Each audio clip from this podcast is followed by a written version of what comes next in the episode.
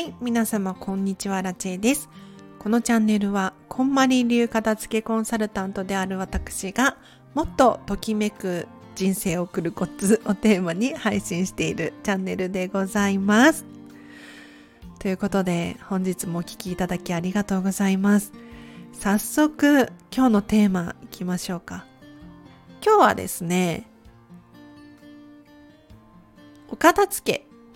まずはこれを手放そうというお話です。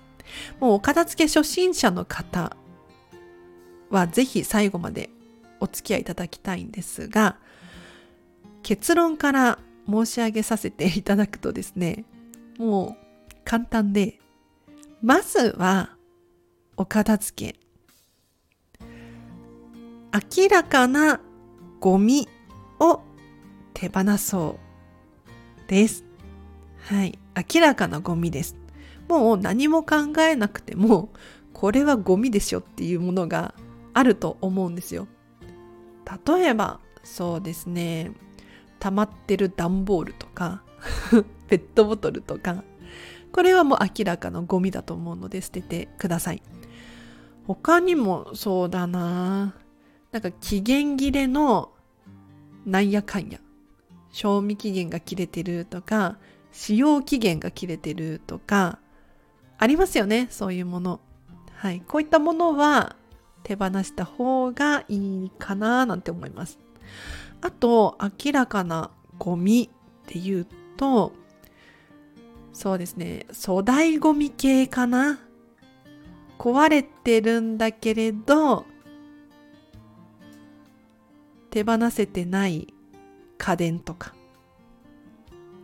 こういったものがあればじゃんじゃん手放していきましょう。でお片付けで一番大切なのって簡単なものから手をつける。っていうことなんですよ。で今日申し上げました明らかなゴミたち。ありますよね。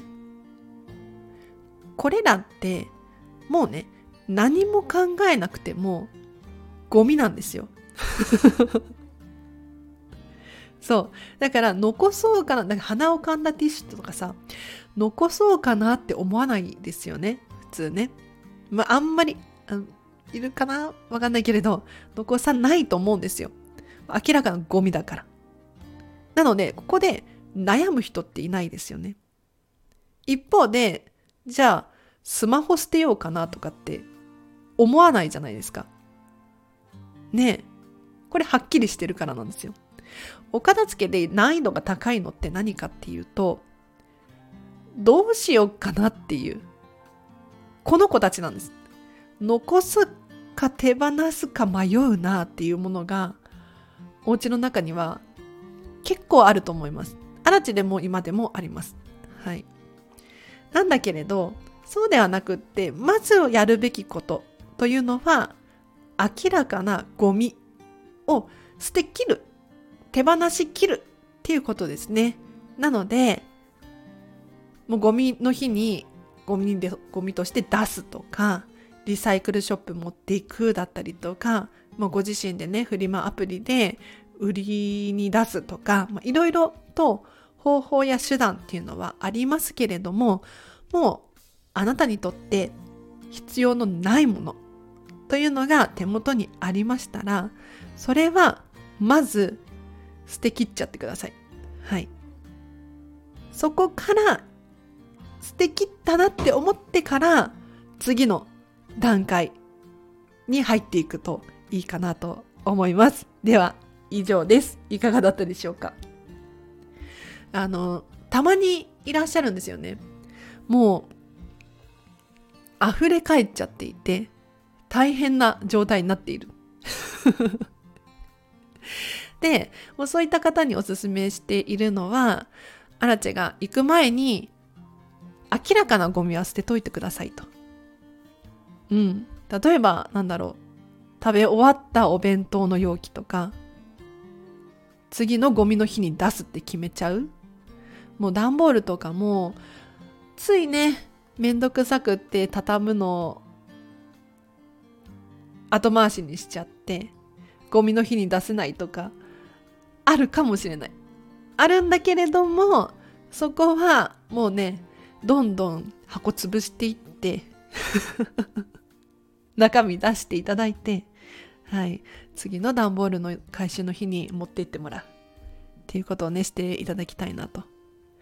これ簡単なんですよ。そう明らかなゴミを捨てるって誰でもできることなんです。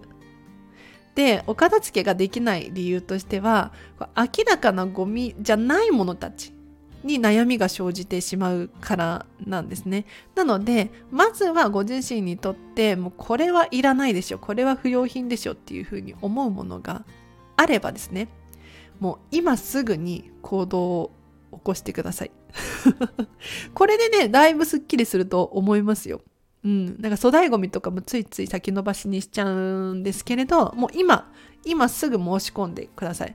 もう年末になってくると結構予約いっぱいになっちゃう可能性ありますし予約ができる日っていうのも限られてくるのでぜひもう粗大ごみ今日 今日申し込んでください。今すぐ。今ねネットでポチポチできるところもあるみたいなのでアラチェの東京に住んでますけれど東京も割とポチポチ派なんですよ。電話かけずにネットで予約ができたりとかしますのでちょっとやってみてください。はい。お知らせとしてはですね11月10日に京都に行きたいんですが京都駅付近にお住まいの方でアラチェの片付けレッスン対面で受講したいよっていう方いらっしゃいましたら今がチャンス。東京京都間の交通費いらないのでぜひ教えてください。というのもなんかこんまりコーチの研修が京都でありまして そうなんですよ。なのでこれに行きたいんですがもう正直23時間だけのためにね京都に行くのってお金もかかるし時間もかかるし構しんどいのよね。でも、ここにさらに一個、もう一個用事があれば、アラチェも、こう、やる気満々で、いけますので、ぜひ教えてください。あ、あと、フェムパスさんでですね、アラチェのウェブ記事が新たに公開されました。はい。えっ、ー、と、今回はですね、楽しむ覚悟楽しむ覚悟について記事を書かせていただきました。これ日々をもっと楽しくときめくときめいた時間を過ごすためのヒント盛りだくさんでございますのでぜひリンク貼っときます。もしくはフェムパス片付けで検索していただくと出てきますのでぜひ読んでください。イラストがね毎回可愛いのよ。はい、イラストレーターさんが今2人いらっしゃって担当の。どちらも可愛い。全然ね違うんですよ。あちょこの話してもいいですが。1人はあの本当に可愛らしい感じファンタジーの絵を描いてくださる。もう一人はこっちも可愛らしいファンタジーなんだけれどえなんて言ったらいいのかな。あのえなんて言ったらいいんだろう。全然違くてちょっと本当に可愛らしいお子様向けみたいな感じの方とちょっとセクシーなゲームとかカードゲームっぽい感じの方と2人なんですよ。ね全然違うんだけれどアラチェのイメージは両方ともぴったりで、うん、ファンタジー寄りで可愛らしいイラスト